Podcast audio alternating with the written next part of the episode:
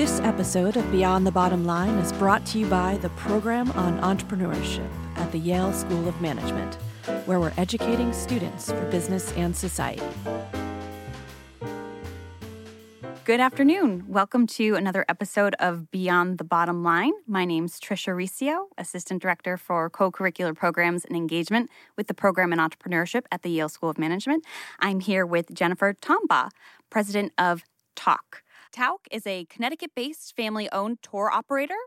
Tauck offers over 140 different all inclusive guided tours in more than 70 countries. Uh, welcome, Jennifer. Thank you for being here with us today. I'm delighted to be here. Thanks, Trish. So I want to thank you also for for being a speaker at the We at Yale Women Innovator Breakfast Series this morning, taking time out of your day to visit us in New Haven. I know it's right around the corner from home and saves you a trip into the office down in Wilton, but um, nonetheless, we appreciate you being uh, a leader for business and society and for for taking the time to visit us. Well, I'm grateful that you invited me. It was really a great morning, and I, I loved meeting all the students in the community. It was really, really special to me. Thank you very much. Fabulous. Um, so let's jump on in. Um, I'd love to hear more about your background and more about your career as you graduated from Harvard and, and started working in advertising at Leo Burnett and then moved into the beverage space at Coca Cola. Can you walk us through your journey from Cambridge to Tauck? Yeah, I, I will say that um, I do want to give a little nod back to my hometown of Fairmont, West Virginia, because it was really my parents that I think instilled in me a love of travel. My mom is German, and my dad was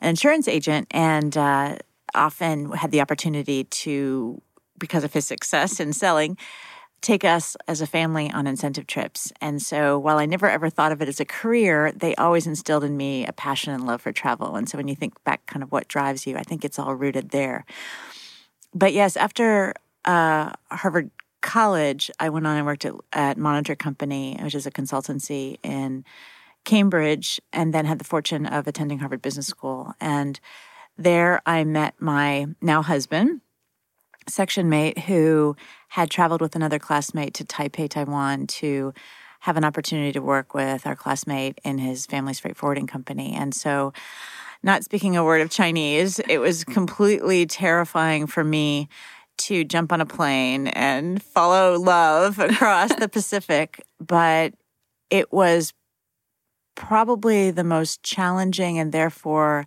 the best opportunity that I had because it forced me not only to go into a world that I knew a little bit about, but not a lot of advertising, um, but it uh, also gave me the confidence to try new things. Um, I had gone from uh, HBS directly and worked at Coca Cola.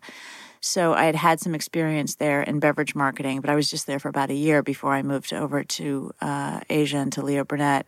And so I knew a little bit about consumer packaged goods, but to to really immerse myself in advertising, to immerse myself in consumer packaged goods, um, but then also do all this in Chinese. I mean, I, I have to tell you, walking into a room of people, walking to the company for the first time, not speaking a word and being introduced as the new manager, you know, the new account manager, um, needless to say, was a bit terrifying. It also required me to really build my credentials very, very quickly. Um, fortunately, I was assigned to a number of Western clients. So Heineken, Coca Cola, then I went from being a company person to them being my client um, and then going on to also pick up uh, Procter and Gamble and Kellogg and Hermes.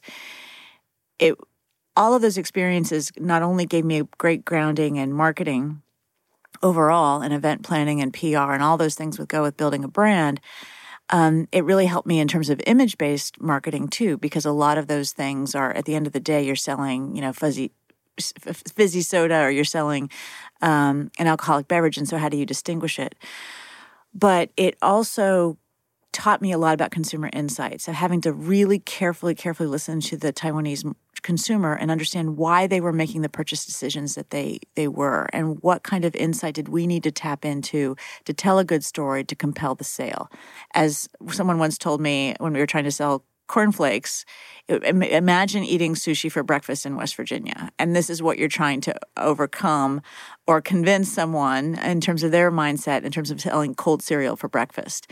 And so there were things like that that just seemed so innate to a Westerner that were completely, truly foreign um, in the Chinese market. So that was terrific. the the great thing about working for a global company like Leo Burnett is you have lots and lots of opportunity, but being at a global company in a non or a US company in a non-US market, you have to decide if you're going to stay there forever or not. And my husband and I decided we had both come to a point in our careers where it's probably best to kind of move back to the US. And we did so. Um, but first by taking a six month tour, backpacking tour through Asia during the it's middle incredible. of the, the the dot com boom, and a lot of our classmates at business school, especially who ha- were doing quite well in internet startups, were sort of scolding us for not coming back and telling us we were idiots. And we uh, we were trekking in Nepal and uh, logged onto an internet cafe in Kathmandu. Thought we were okay. looked at our fidelity accounts, and then three weeks later, when we came back and checked in again, we thought, "What the heck has happened?" and realized the market had fallen. And so we ended up from there um, deciding it was probably best to go back to the, the US and get settled again.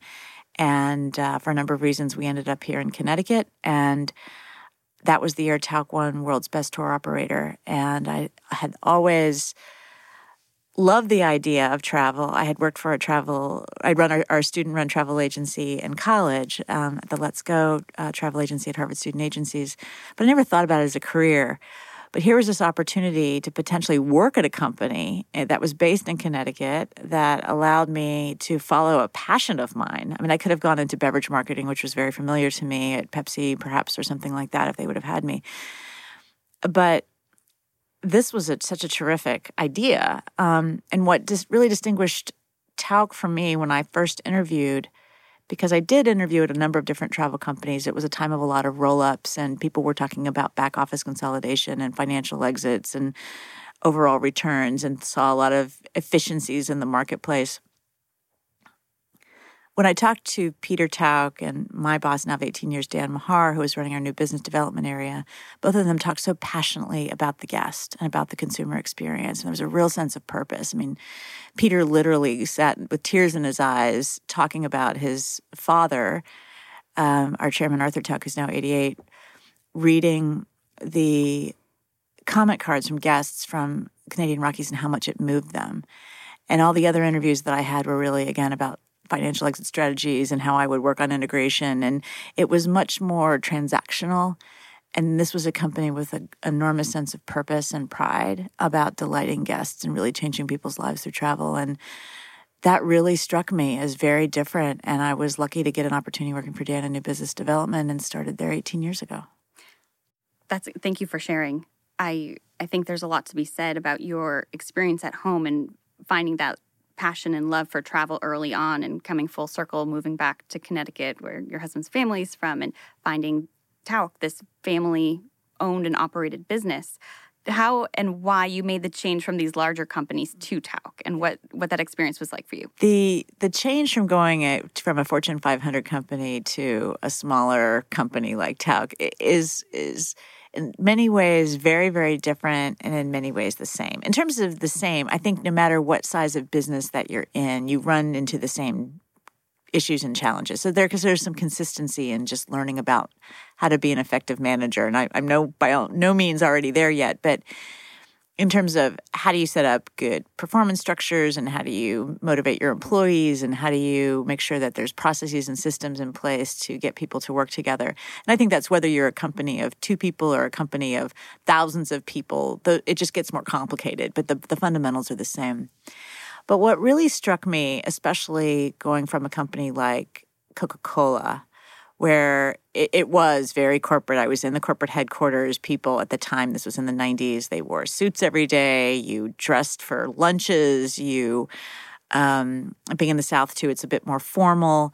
Um, everywhere you walked down the hall, there was the stock, the ticker price was going. There were big banners and lots of collateral everywhere to engender that sense of pride.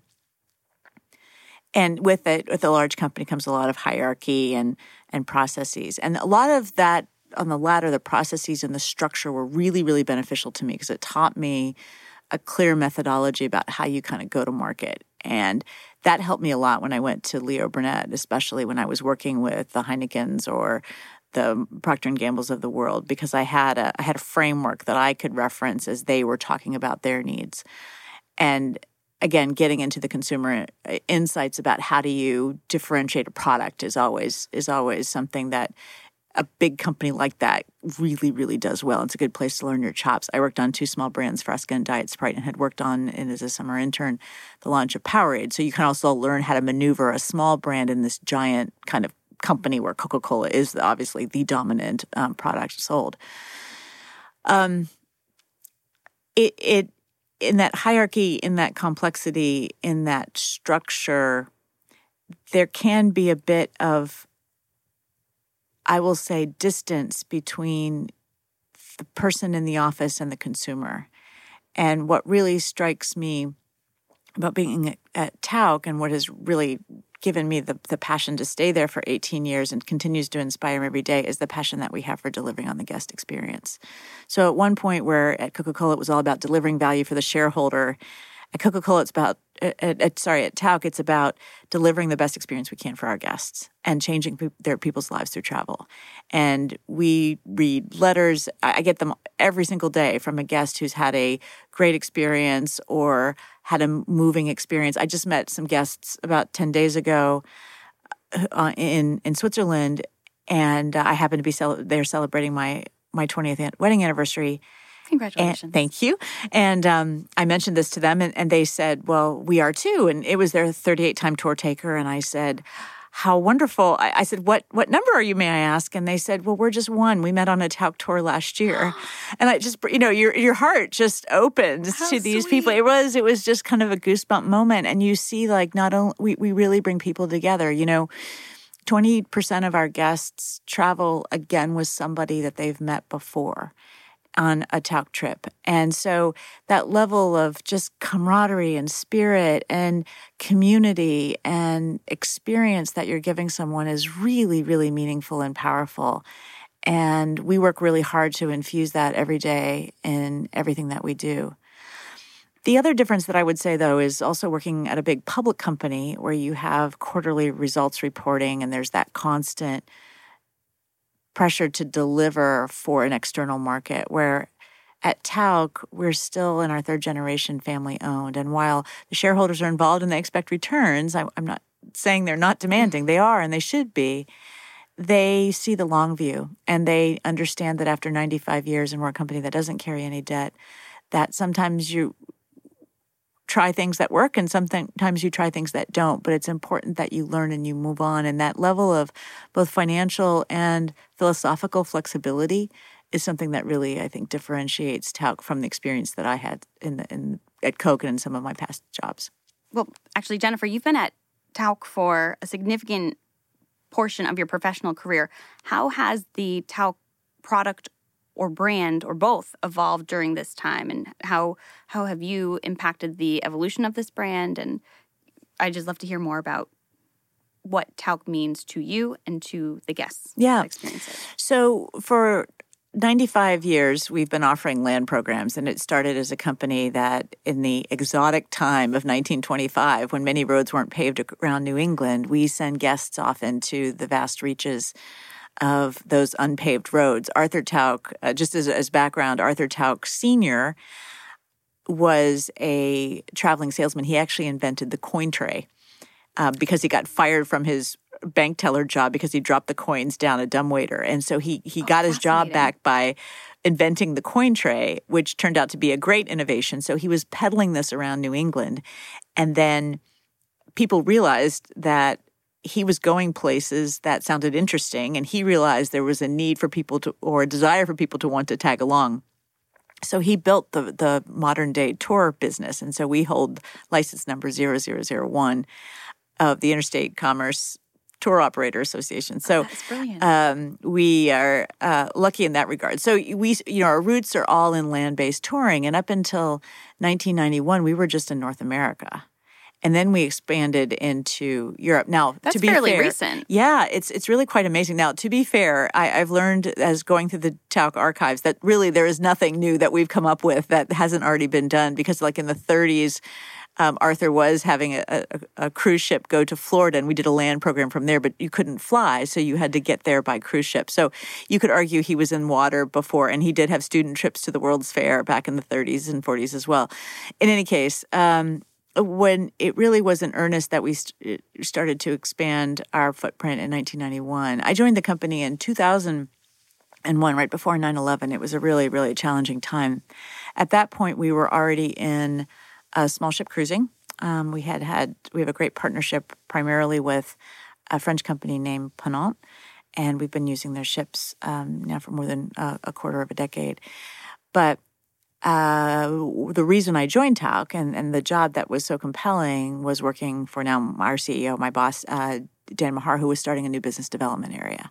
So my first job was starting to think about how Tauck might expand its footprint beyond that that core area of land and then with small ship cruising. And it was under really Dan's leadership um, that I got to work on launching um, Bridges, which is our family travel, multi generational family travel line.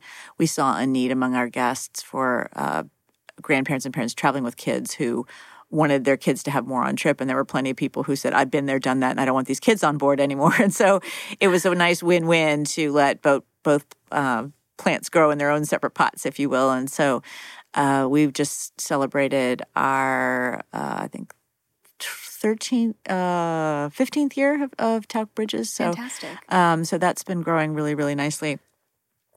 Um, and we also, under that, we launched our, our small, uh, sorry, our river cruising line. And now we are have nine boats um, with our, our latest, the Andorinha, launching in the Douro. And so those run in, on the Rhine, Main, and Danube through the waterways of Central Europe. And then we'll have our first in, in Portugal starting up um, next uh, April. So that's that's incredible. yeah, that's exciting. We we also have launched events. So these are exclusive experiences where we bring about 200 people together, uh, or usually around either a pre-existing event like the Kentucky Derby or the Rose Bowl, or we've created our own. We have a partnership with Ken Burns, uh, for example, and we've done um, uh, platforms and events around his films. Uh, so we've done jazz four or five times. We did one in Chicago that drew, drew upon jazz, but also a little bit of baseball, a little bit of Frank Lloyd Wright, a little bit of Prohibition. Um, similarly, in New York, in uh, New York, where we did jazz and Prohibition uh, and the like, there, the Roosevelts we'll have one next year for country music that we're pretty excited oh, about. Fantastic. So in this case, Ken or Dayton Duncan, his uh, co-producer on on all of these, and the chief writer for many of his films, will come out and speak. We're actually running a, an event next week in Tuscany, um, so we'll bring 200 people to a beautiful little mountain hilltop in the middle of Tuscany, and Patricia Meyer of um, uh, Under the Tuscan Sun, the author there, will, will, come and speak to our guests. So oh. So those are really fun. They're they're not um, a huge volume of our business, but they're fun kind of showcase events. Um, and then finally, we had, we launched recently, um, um, and then decided to discontinue a, a brand called uh, Culturious, which was really designed to be after a more active boomer market, and it was a it was a excellent exercise for us to think about being you know clarity in our in our role um, and clarity in our positioning. It never quite resonated in the marketplace and we've sort of folded many of those products. Even though people love the product it, we sort of folded it into our core line where they where it made sense uh, we don't we're not a company that advertises. And so sometimes it's hard to get people's attention especially when you're going after a brand new market. So in this case it was a more active slightly younger audience. And it's it may be an easier market to reach uh, through digital marketing but but a bit more challenging for us um, in our traditional marketing because the database of people were somewhat different than our travelers currently. Not always but there was some overlap. But it was something that without a, a big push in advertising, it was going to be hard to break through the clutter in that.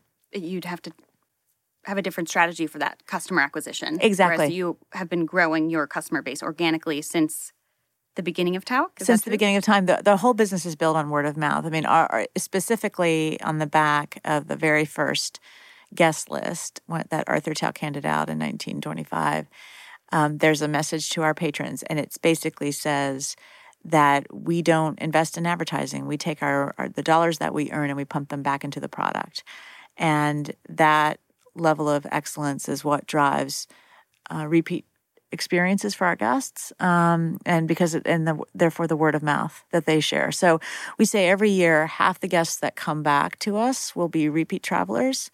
Another third will be those that come because of a referral and then those other 20% are through direct mail or some digital um, direct marketing that we do to consumers, or through sometimes through our travel agent community um, who sell us as well. That is unique homegrown. Oh, it's wonderful business opportunity. So we've been doing social media for a long, long time. now we just the, have to the original out, social media. Yeah, exactly. Now we just have to figure out how to harness that technology more effectively for as we continue to grow towards our hundredth and beyond. For sure. Is uh, can you share with us what we can expect Tauck to launch next and describe what the future target customer of Tauck looks like? Sure. Um, we're pretty happy with the brands that we have because they're all growing very, very nicely, and we're looking to continually figure out how we can up our game, if you will. So in particular, we've embarked on a lot of growth with our small ship cruising partners. I mentioned Ponant. We also work with Windstar and Silversea and a company called Metropolitan Touring in the Galapagos. And that we can't seem sometimes to fill to get to get the space fast enough or build the ships fast enough to fill some of that space. So that's a high area of growth for us. The river cruising continues to be a very exciting and attractive opportunity for people to travel. Uh, there you know, the, the waterways of Europe were where commerce and culture sprang. And so you can pull right up to these cute little villages and disembark and find yourself just sort of in this storybook part of Europe. And you never have to pack and unpack. And so it's a lovely way to travel. Our bridges trips, um, because of the focus certainly on family togetherness, and many of our lives are being torn in many different directions, pulled in many different directions because of our crazy schedules. The time for parents and children or multi generational travelers to be together is really important. And we often hear grandparents bringing different grandchildren on the same trip. Um, several times, which is really, really wonderful. So everybody gets the same experience, and they get to enjoy it again. I guess as as, the uh, the adult on board.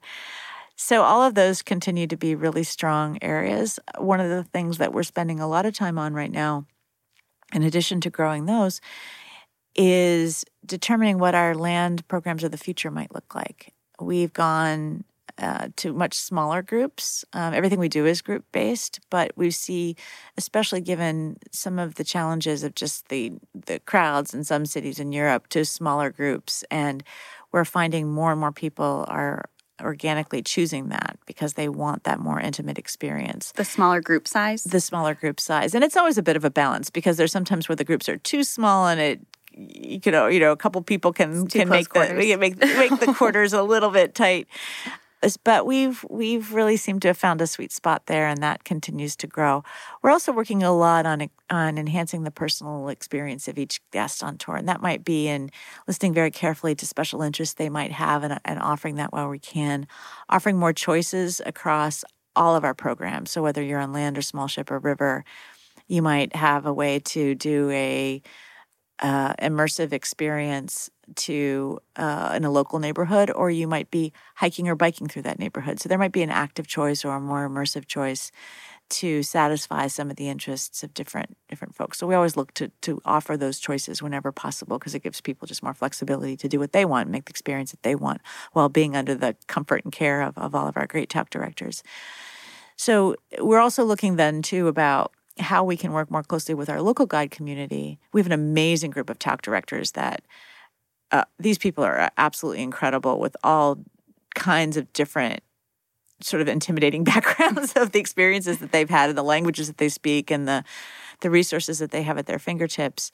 They can't be everywhere all the time though, and for even with a, a smaller group. And so how can we make those experiences even more small, more immersive? Uh, by working more closely with our local guiding community to give that kind of special flavor and give that people that more not necessarily one on one but but more intimate experience. I mean, our, mantra overall is small is big, and so everything that we're doing is really looking on creating a more intimate, more personal experience for our, all of our guests, no matter what type of travel platform they choose. So how big are the larger groups and how small? What yeah. is, what would the smallest group size be that yeah, you offer? we we the small groups usually average around 24, 26 guests.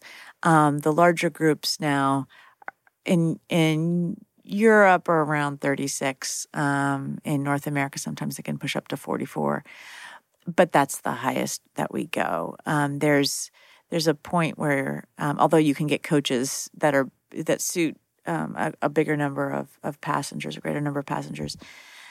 we feel like that's been our sweet spot. And as I said, as we continue to see migration to those smaller groups, we'll continue to, to look for product opportunities in that size as well. So, I mean, some of our programs only really operate on a small group experience. So, because it just, some of these destinations like Apulia better suits, you know, those kinds of smaller group opportunities or on safari, right? You have um, six people to a vehicle. And so, you, you know, you don't want a parade of vehicles going down the road either. So, I can't imagine a, a coach bus pulling through the. Yeah, no, no, no. The, the Serengeti and the coaches no. that doesn't work. So um, you'll need special vehicles for that, and we want to make sure that those are, are suited to give our guests the best experiences we can. Great, fantastic. Uh, there are a number of trends within the tourism industry led by new cultural consumer behaviors. So, for example, we're seeing a spike in ecotourism for the sustainable traveler, and women only adventure tours are on the rise for more independent women who want to see the world. Is Tauck developing travel opportunities to cater to these trends? It sounds like you know your customer pretty well and is going to stay primarily in the, the older um, older market, but how is Tauck looking at these customer shifts? Yeah, so our core customers are 60 plus. They mm-hmm. tend to mm-hmm. be very sophisticated travelers. Um, sometimes the comparison is to like to the alumni market. You know, they're people of like minded culturally curious, eager to learn, um, excited about sort of expanding their horizons is sort of gen- our general profile. And then with the family market, it obviously can span anywhere. I mean, I when I traveled with my mom, who was 82 at the time, and my youngest was eight. So you, the, there's there's that type of travel as well. But our core is really that what, what I mentioned to, to start off and we have dabbled in some of these other areas, whether it be voluntourism or looking at women only departures. We've also done a lot with some music or uh, that uh, special interest sailings or food itineraries, food culinary based itineraries. Years ago, we've dabbled into some sporting events like, you know, golf oriented itineraries. And what we found is that they can they aren't terribly suited well for consistent and ongoing group travel.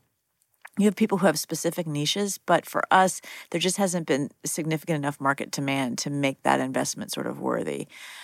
We, with a lot of these companies, they're very niche, they're very small, and there's a need. There's certainly a need, but they're often like the, the small, shiny object that's in this hand that everyone sort of gravitates to. But the reality is, for the core of operations of our business, um, people want more of a broader experience that might have choices that that tap into opportunities that, of which you speak, like a volunteer day or uh, a culinary experience, or we might have a group of women that are on our Christmas market cruise that all travel together. So we we do tap into all the markets, but we just don't see a specific need among our market for a, a strong core special interest group. We saw this. A, a, good example of this is we did a couple baseball events with Ken Burns, and it was um, it was fantastic. And it, but it tended to be men, and mm-hmm. it tended to be or sometimes father son sort of uh, dynamics, and the not always, but in general, the wives stayed at home, and so we were missing out on, and that was fine. But there typically, again, for the for the ongoing development of our business because we're really good at building a program and then running it year after year after year. We want to make sure that there's something that has that wider appeal to a broader audience. And so we'll incorporate the choices where we see that there's a real need. Um, and certainly in activity, there's there's a real need. We have now biking programs on all of our river cruises. Um, we have active choices throughout that that allow people to do hiking or keep an active lifestyle because that does seem to be a broad based need. Um, but those some of those specific trends we watch and we monitor, and then we decide whether it's appropriate for our guests or not, based upon sort of some some trials and tests of choices that we give. I can imagine the sports sporting events can be polarizing. Yes, I mean my dream is to go to Wimbledon, and I would love to see a Super Bowl. And if there was a tour around it, I would consider it. But I can't imagine that's for everyone. Right. And building a tour line around and that's that's one of the reasons we've gone with these events because you know with the Kentucky Derby again it tended to pull both you know genders. Couples would go because it was more less about the specific event and all the you know the learning and education and the horse farms and the bourbon and all you know all of that's that's the joy the pageantry that goes along pageantry. with this. exactly. It's a great word pageantry around Kentucky um, and that time of year. Rose Bowl's the same. And so there's the game and some people do stay on and buy the tickets but a lot of people want to be in LA and see the floats and see the parade and have all of again that pageantry and that glamour that goes with it that's sort of in that bucket list check off So interesting. it's a lot of fun. It's a lot of fun. It's it's always hard to to turn down great new opportunities too. But some of those choices we just have to make because there's a limited amount of resources, and you want to figure out where you can best invest them to deliver against our goals. And I know you've spent a lot of time investing in your partnership with BBC Earth and um, the Ken Burns American Journeys series.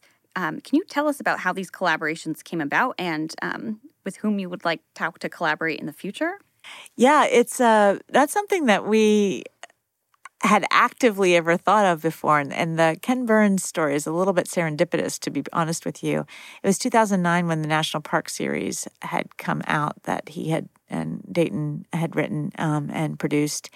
And we sort of jokingly said, given that we've been running park programs since we were founded as a company, pretty much. I mean, we've been, I was just out in Grand Canyon and we've been running programs out through the Grand Canyon before it was a national park. I mean, we've since for since the, the 30s and 40s, we've been taking people out. I mean, Tauck must be that area. one of the original tour companies for American parks before they were nas- Oh, yes. nationally sanctioned. Page, Arizona, um, the Papillon flight tours thing in Page, Arizona was really developed because Arthur Tauck was trying to figure out how to get to Monument Valley, and he went to this one little person who had this one plane in Page, Arizona, a couple years after it was incorporated as a town, and asked if he could get some planes to consistently fly our guests into Monument Valley. And now, you know, we literally we've been working them for with like for like sixty years. So um, it's uh, it's a remarkable story, frankly. But knowing this, we sort of jokingly said, wouldn't it be a great opportunity to work with Ken and Dayton on a national parks program, and maybe you know they would want to do something together? Because at that point, you know, Europe, uh, when you were just running North America operations through 1991, of course everybody was going there. As we opened up Europe, we saw a decline in our visitors to the national parks, and so we're always thinking of how do you innovate the program. and mean, we're always constantly looking at that. When you look at product lifestyle life cycles, how do you can continuously innovate? And one of our board members, when I sort of said this in passing, because we'd been talking about it in the office, said, Well, I know his lawyer. And so at the time, it was in 09, the market had, had fallen, and Ken and Dayton always have a number of projects that they're working on, and they were looking for funding opportunities. Ken had never done any kind of commercial partnership. He'd been asked by Steve Jobs and others to lend his name and lend his credentials, and he never did it because he didn't want to be seen as as a bias in any sort of way to any external forces in terms of what he decided to produce. But we said, look, we just want to infuse your content into our programs. Then we'll create some tours that you tell us that you think we should do. And then maybe we'll do a couple of events together where you can come and speak. And, and uh, like any relationship, there was interest certainly on his part, but you know, you kind of feel each other out and how this is all going to work, right? And what we've learned with working with with Ken and Dayton and Lynn Kovic, sorry, Lynn Novick, who has um, developed uh, the the Vietnam series, was a real sense of kindred spirits. That we really see the story of the U.S. in a very similar way, and Ken tells it uh, through film, and we try and show it to our guests by taking them there. And so there was a real opportunity to lend the insights that they discovered and told so beautifully through the National Parks film um, into the programs that we have. And then I remember vividly my first time meeting Dayton Duncan. He said, I will tell you right now, one tour we're going to insist that you build is Winter in Yellowstone. He said, it's been the most magical place I've ever been in the US. And we did. And it was, it is, it's to this day, it still sells out. It's an extraordinary trip. Um, and then we've, we've, as I said, mentioned, have done events. So that's one of those things where, so we've been working together now for eight years, and it just gets better all the time. So we're we've just worked with Dayton to develop a new country music event that will launch in Nashville, uh, or run in Nashville in, in September of next year, which is sold out. Uh, and so it's um that's wild. It's exciting. And then we basically took that model when we we were had been approached by the BBC and as we are with a lot of different organizations and as you will look in different periodicals or magazines, there are those partnerships that out there, but they tend to be one-offs and we're not good at that. We're again, as I mentioned before, we're really good at developing a program and running it year after year after year. And if you run like five or six, then it's easy to do these sorts of one offs, but we're just, we're not built like that. And so we wanted to figure out a way that you could make it scalable. And so by, again, using content, amazing content from BBC Earth and building, um, cutting very uh, wonderful and short uh, video vignettes that we show pre tour, on tour, post tour, you get a richer experience for the destination. So, I'll give an example. When we were on safari, we obviously went out and we saw um, animals during the day. And then that evening, we watched this film about the relationship that happens with prides of lions. And it was really like we all walked out there like in tears because you it's so emotional. Their, their power for storytelling about the connection, the, the emotional connection that these animals have and the interdependencies they have on each other and the bonds that sometimes in the case of elephants that they make with humans. I mean, they're these are like goosebump moment stories. And sure, the tour director can tell it, but it's it's different when sometimes that's played out. I mean, you think about a movie or a film that's really impacted you, and it just kind of added more.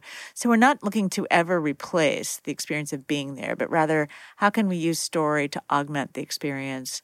Um, through another medium. And so that, in those cases that's worked really really well. We do talk a lot about other partnerships and perhaps there will be. A lot of it is just building out, again, some of the huge partnerships that we have now. We just found out we're the biggest partner with the Louvre. Um, and with the Vatican because of our after hours experiences. And we were That's and, uh, outstanding. It's really great. And uh, William Lobkowicz, who has the Lobkowicz Palace in Prague, uh, we're a huge partner of his. Um, and so we just look to figure out how to expand that. But as it relates to other marketing partnerships, uh, certainly we keep our ears and eyes open but it's less from a promotional perspective. We don't ever discount or do anything like that. It's more thinking about how can we make the experience richer for our guests. It sounds like the Tauck organization core mission and the belief of of really honoring the the Tauck guest and customer pours into the partnerships you develop these aren't just partnerships they seem like relationships. Yeah. like your your partners are in there with you building out these tours giving you direction and working with you which i think is unique and truly incredible to have these the these incredible individuals come together and and share what they think is the best experience your your guests could have. Oh it, let me tell you i get to pinch myself all the time because i i uh, i couldn't agree with you more and it's a real delight. It, it really is all about relationships and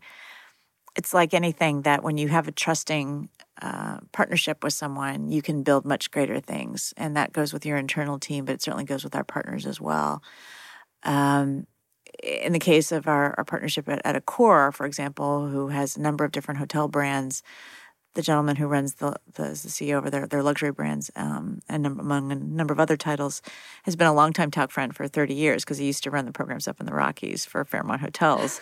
Um, and we have we've been working with the Mirror Lake Inn, for example, up near Lake Placid since I think we're on our 60th year or something with them. So it, it really you have a you have a track record, right? You have a story to tell, and that like any brand reputation it matters. It matters when we're launching a new program and we can say we work with celia Sandys winston churchill's granddaughter and she can call william Lobkowicz and say you know and and and and get his opinion on what's it like to work with Tauck. And so it's like any it's like any any personal or corporate brand you want to continue to build trust openness honest and transparency and we always talk about doing the right thing. And if we, we try really hard at that. And i think if you do that right you're going to get people to come back to you from a patron perspective and repeat but you also get to build out the partnerships and the relationships that you have. And so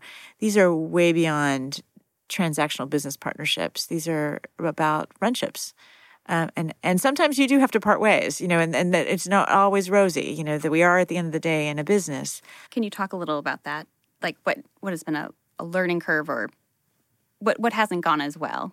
Sure. Well, you're always going to have situations where perhaps a program didn't sell, right? Even that you've been running it for 30 or 40 years, it's just time to retire.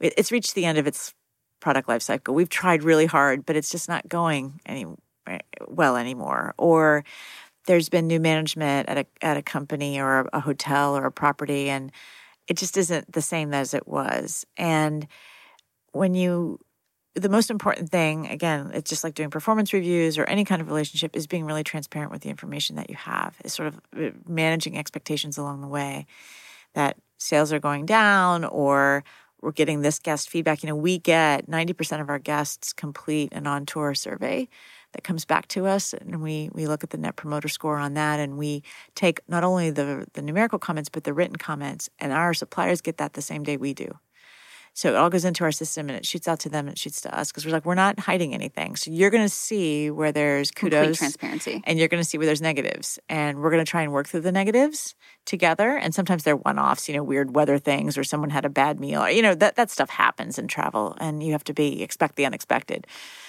But there are also times where if you don't see things turning around that you have to say, you know, we're really sorry, but we have to we have to make a change but I think again, if you do it with respect and you do it with um, again a clarity of data, then there's an understanding. I mean, you may not, you may have to agree to disagree, but at least you've been clear and you can walk away with a clear conscience. You can't just pull the rug out from someone one day. You know, there has to be um, communication. You know, we've we've had to break up with partners, hotel partners that we've worked with for 30 years, and you know, we'll send a big bouquet of flowers or something like we just so enjoyed the partnership and thank you because you never know when those people or the or situation might come back where you need them. Absolutely. And can you talk about um, either a tour or a program that you launched that exceeded all expectations, that was wildly successful, and you thought, you know, I, I knew this was going to be good, but this is outstanding. this this knocked it out of the park. Yeah, we we're lucky that we have several of them. I mean, I think of the first time that we went into Egypt, and now we're going back again after um, uh, we were there during the Arab Spring. Um, but we're going back now, and, and that is sold out. Um, and into already sold th- very well through 2021. So that was that is my dream tour. Mine too. I have not been. Um, when we first launched our partnership with Ken Burns, we did a Civil War event that sold out in seven days. Uh, when we went to Russia for the first time, we went to South America for the first time again, sold out because a lot of people will wait and say that we've been waiting for Tauck to come. Um, and so when Tauck decides to, to go to a destination, they'll say, okay, I'm on board. And that's a big responsibility. And it's something we don't take lightly because we want to make sure that people feel comfortable and that we've done our due diligence. But just, uh, just recently, this summer, we launched a program um, on a train through the Alps called the Golden Eagle. And it's a pretty pricey program.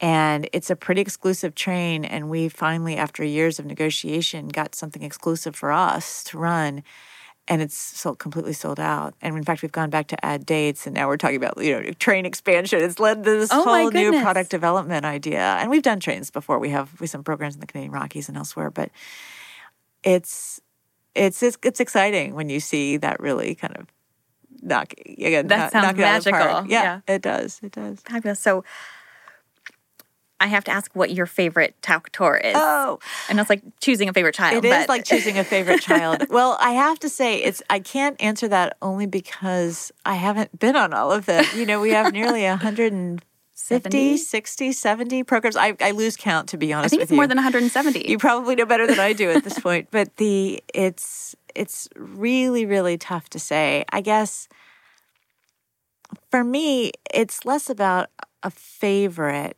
but rather to me the the greatest experiences is watching our team in action. There have been times where I've been behind the scenes at our events late at night and watching how the team problem solves or I was just in Puli with my mom on vacation, you know, on one of our trips and knowing that there was a couple things that weren't going because you know things happen in travel as as you know Thomas our, our, tour director had planned. The way he navigated all of that you know I never said anything. I never offer you know I, I'm like here if you need me but I'm I'm getting out of the way.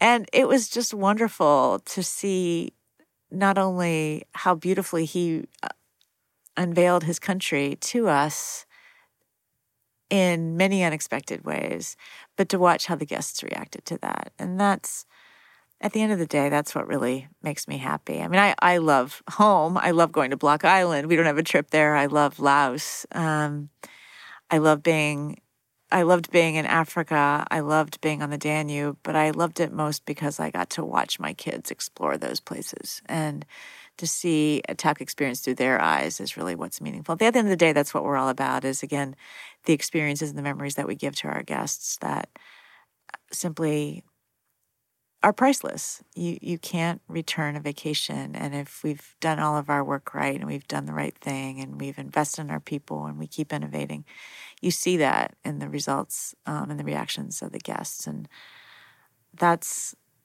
I guess, that makes every trip my favorite. How special, though! That is yeah. fabulous. Um, what is your next destination? Well, I have I get to travel a lot with my job, which is really fun. Um, and but most of it is conferences and meetings and negotiations and things like that. So, so, not cruises down the Nile. Not cruises down the Nile. Unfortunately, I do. I have the opportunity of uh, being part of the German National Tourism uh, Advisory Board, and so we have our out of country meeting in Hamburg and Berlin next year. And even though I'm half German, I've never been to Hamburg, so that'll be fun and exciting. Um, but I am looking at certainly our, I will be there at our country music event next September, and I'm really looking forward to that. That sounds like so much fun. It is going to be a blast. I've got my boots ready, and uh, I'll be I'll be hoping to uh, at least meet with our groups when they visit Oberammergau next year because it's the uh, anniversary of the Passion Play, which is held in this tiny little alpine village of Oberammergau every 10 years since the Black Death. And so it's quite an event, and we have many, many, many people going the, from the time in May till October that the, um, the, the place stops running, but it's six hours every day in High German in this tiny little town of Oberammergau and in Bavaria, Germany. And the entire cast is taken from the village. You either have to live there for 20 years or have been born there. Oh my goodness. And we know Jesus. He is the PR director from 2010, and he just got recast in the 2020 play. So that uh, he's a, he's a great guy, um, and I will be there for the premiere of that. And so we'll look forward to welcoming our guests as they arrive to see this. For many of them, they it, it's been a trip that they've planned for all of their lives. So it's it's a pretty exciting a event that we have. Yeah, experience. yeah, every every ten years. So it's something that we'll look forward to. And I have one last question. This sure. is something that Jennifer McFadden, who typically hosts, asks each of her guests, and that is, what is the one book that you would give as a gift this year, or the one book that you've been given as a gift, or what are you currently reading right now? Well, let's see. I will answer this perhaps in two ways. Probably the book that I would give that I go back and read and reference a lot is Emerson's Self Reliance. Well, it's it's his rather short essay called Self Reliance out of his collection of, of essays. And it talks to about being true to thyself. And there's a lot there that sometimes you hit a wall or you start to question your decisions or wonder if you're on the right track. And I always come back to that as sort of a personal litmus uh, and a reminder of being aware of who I am and what I value and ensuring that I project that and not try to be someone that I'm not. That always feels awkward and uncomfortable. And I, again, I find a lot of strength in that book.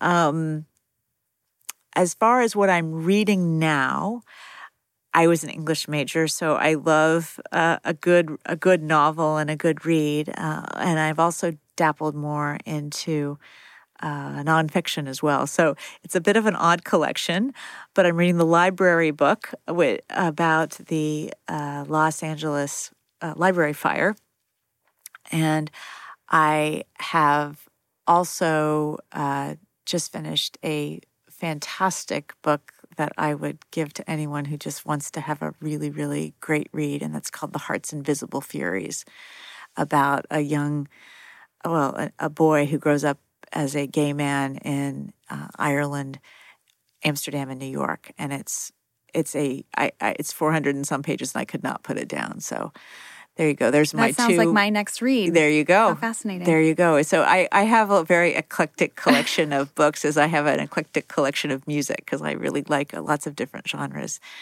But those are ones that I would commend to you. Wonderful. Thank you very much for being here, Jennifer. We can't wait to see where Tauck travels to next. Thank you. This is really wonderful. I really appreciate that, Trish. It's really been a great time here, and I look forward to visiting again.